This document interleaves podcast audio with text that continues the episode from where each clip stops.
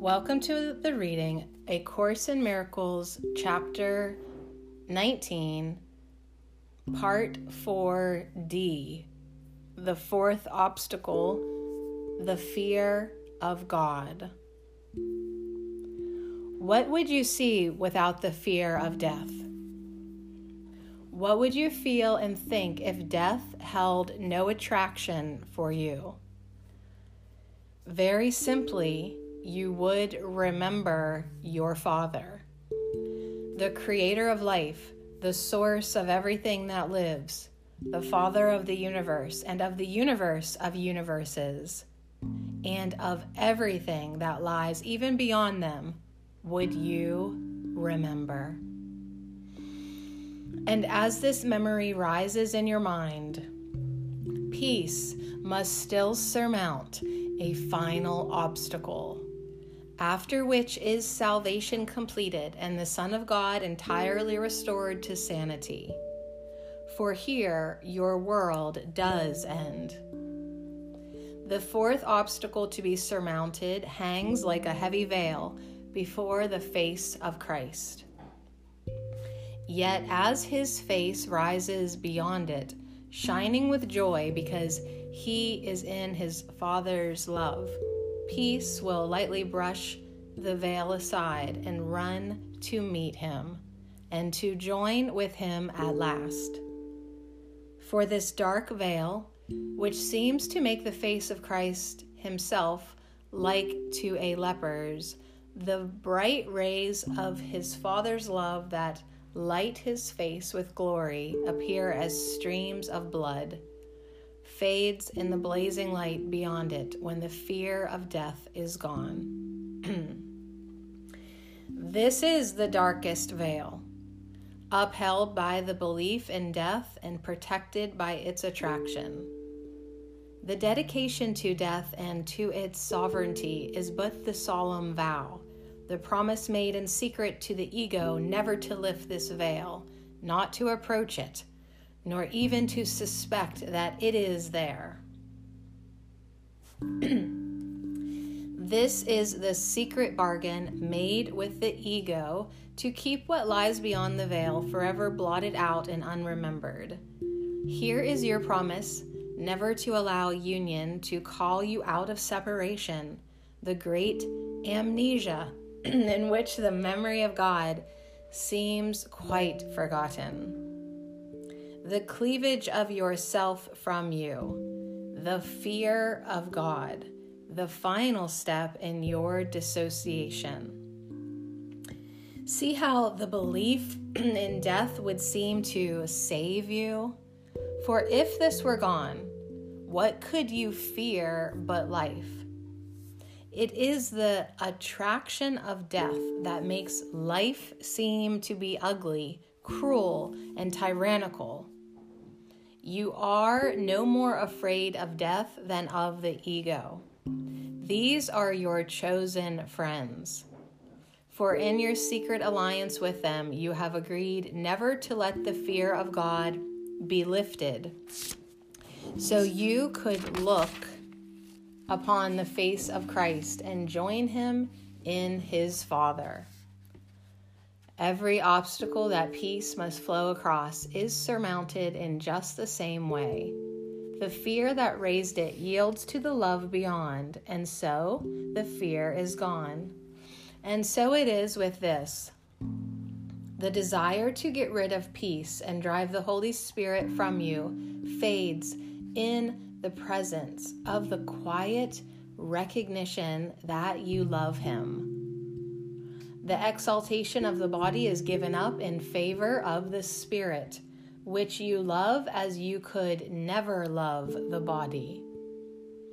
And the appeal of death is lost forever, as love's attraction stirs and calls to you. From beyond each of the obstacles to love, love itself has called and each has been surmounted by the power of the attraction of what lies beyond.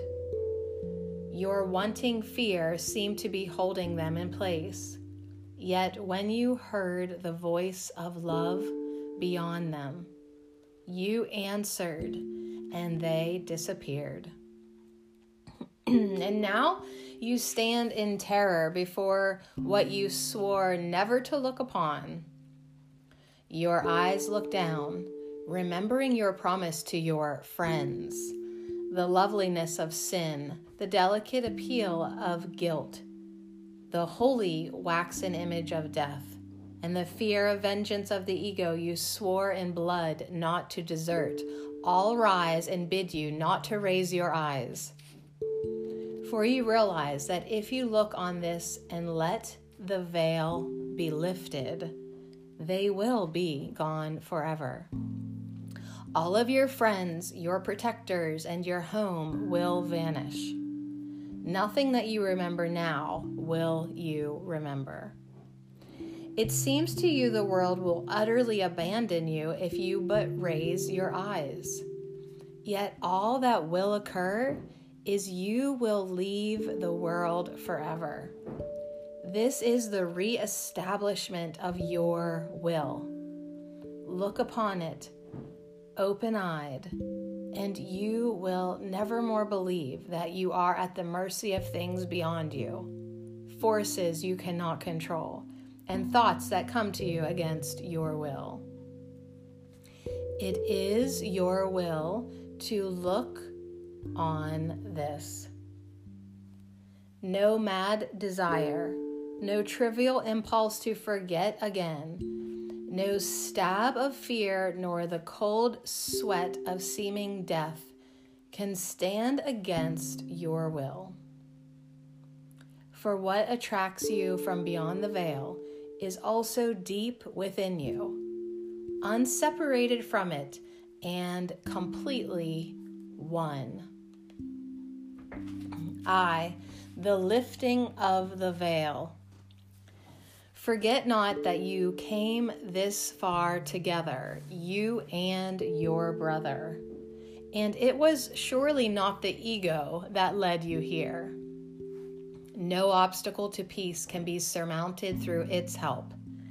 It does not open up its secrets and bid you look on them and go beyond them. It would not have you see its weakness and learn it has no power to keep you from the truth. The guide who brought you here remains with you, and when you raise your eyes, you will be ready to look on terror with no fear at all. But first, Lift up your eyes and look on your brother in innocence born of complete forgiveness and of his illusions. and through the eyes of faith that sees them not. No one can look upon the fear of God unterrified unless he has accepted the atonement and learned illusions are not real. No one can stand before this obstacle alone, for he could not have reached this far unless his brother walked beside him. And no one would dare to look on it without complete forgiveness of his brother in his heart. Stand you here a while and tremble not. You will be ready. Let us join together in a holy instant, here in this place where the purpose given in a holy instant has led you. And let us join in faith that He who brought us here together will offer you the innocence you need and that you will accept it for my love and His. Nor is it possible to look on this too soon. This is the place to which everyone must come when he is ready. Once he has found his brother, he is ready. Yet merely to reach the place is not enough. A journey without a purpose is still meaningless, and even when it is over, it seems to make no sense. How can you know that it is over unless you realize its purpose is accomplished? Here, with the journey's end before you, you see its purpose. And it is here you choose whether to look upon it or wander on, only to return and make the choice again. To look upon the fear of God does need some preparation. Only the sane can look on stark insanity and raving madness with pity and compassion, but not with fear. For only if they share in it does it seem fearful. And you do share in it until you look upon your brother with perfect faith and love and tenderness before complete forgiveness, you still stand unforgiving. You are afraid of God because you fear your brother. Those you do not forgive, you fear. And no one reaches love with fear beside him.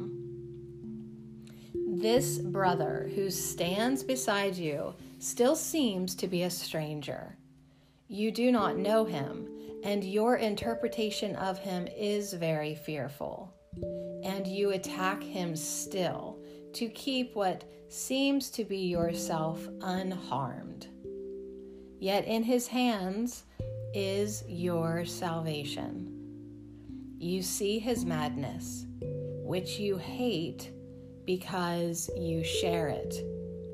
And all the pity and forgiveness that would heal it gives way to fear Brother, you need forgiveness of your brother, for you will share in madness or in heaven together.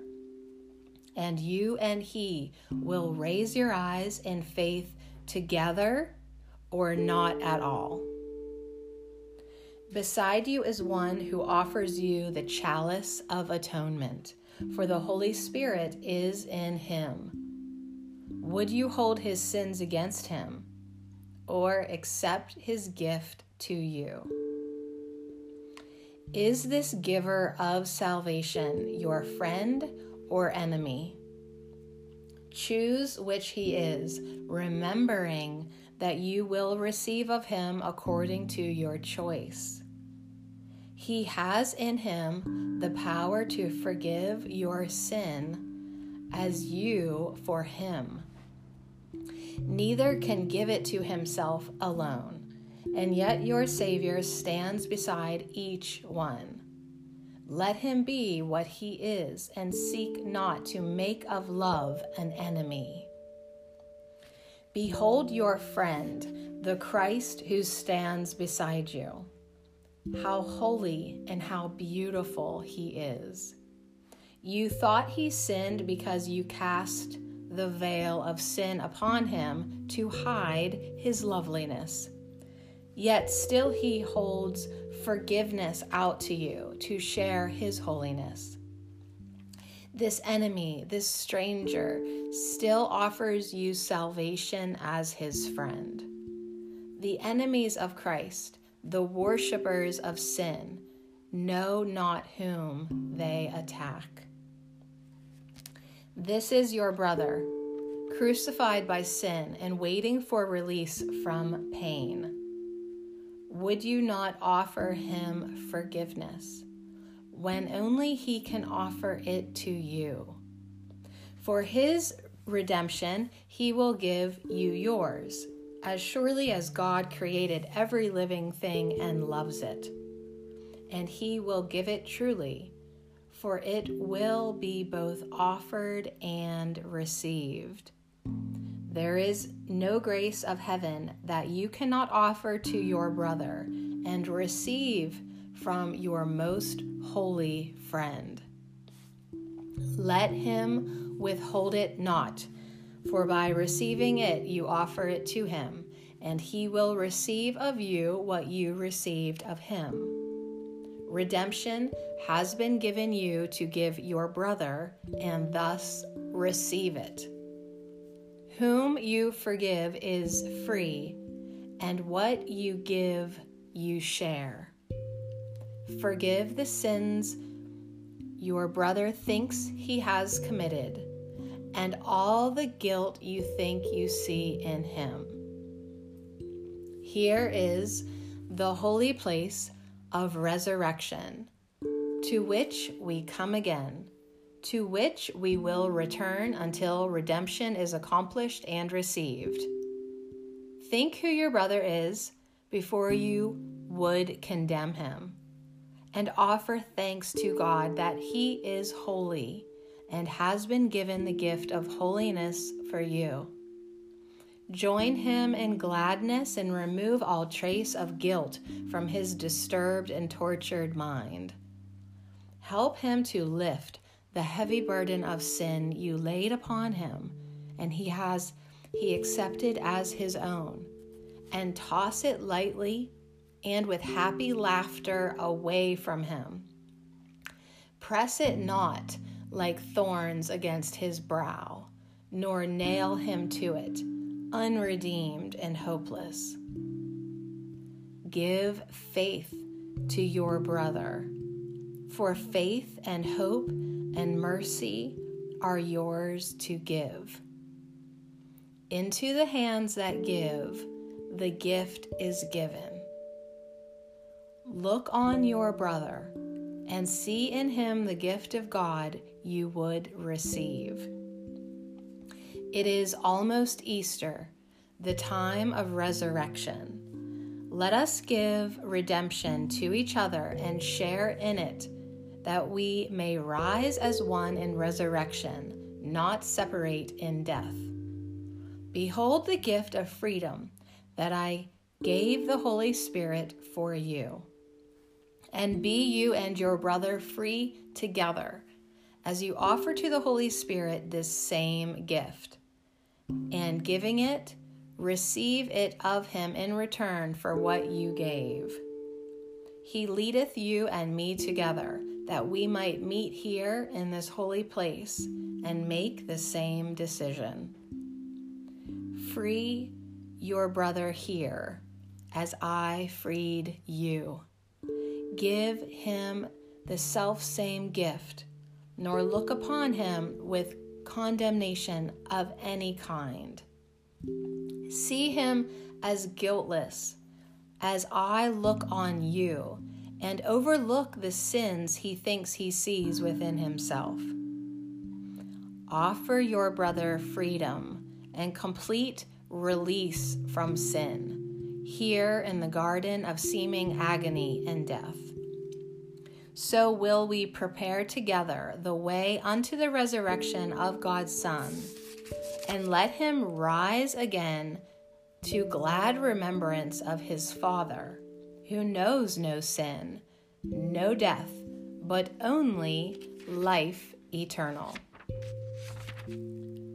Together, we will disappear into the presence beyond the veil, not to be lost but found, not to be seen but known. And knowing nothing in the plan God has established for salvation will be left undone. This is the journey's purpose, without which is the journey meaningless. Here is the peace of God, given to you eternally by Him here is the rest and quiet that you seek, the reason for the journey from its beginning. Heaven is the gift you owe your brother. The debt of gratitude you offer to the Son of God in thanks for what he is and what his Father created him to be. Think carefully how you would look upon the giver of this gift, for as you look on him, so will the gift itself appear to be. As he is seen as either the giver of guilt or of salvation, so will his offering be seen and so received. The crucified give pain because they are in pain but the redeemed give joy because they have been healed of pain. Everyone gives as he receives, but he must choose what it will be that he receives. and he will recognize his choice by what he gives and what is given him. Nor is it given anything in hell or heaven to interfere with his decision.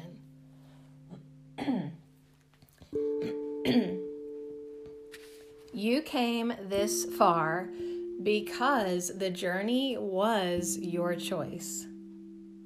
And no one undertakes to do what he believes is meaningless.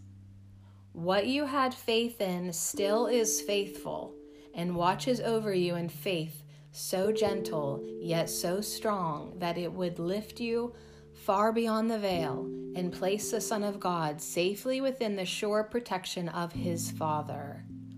Here is the only purpose that gives this world and the long journey through this world whatever meaning lies in them. Beyond this, they are meaningless. You and your brother stand together. Still without conviction, they have a purpose. Yet it is given you to see this purpose in your holy friend and recognize it as your own.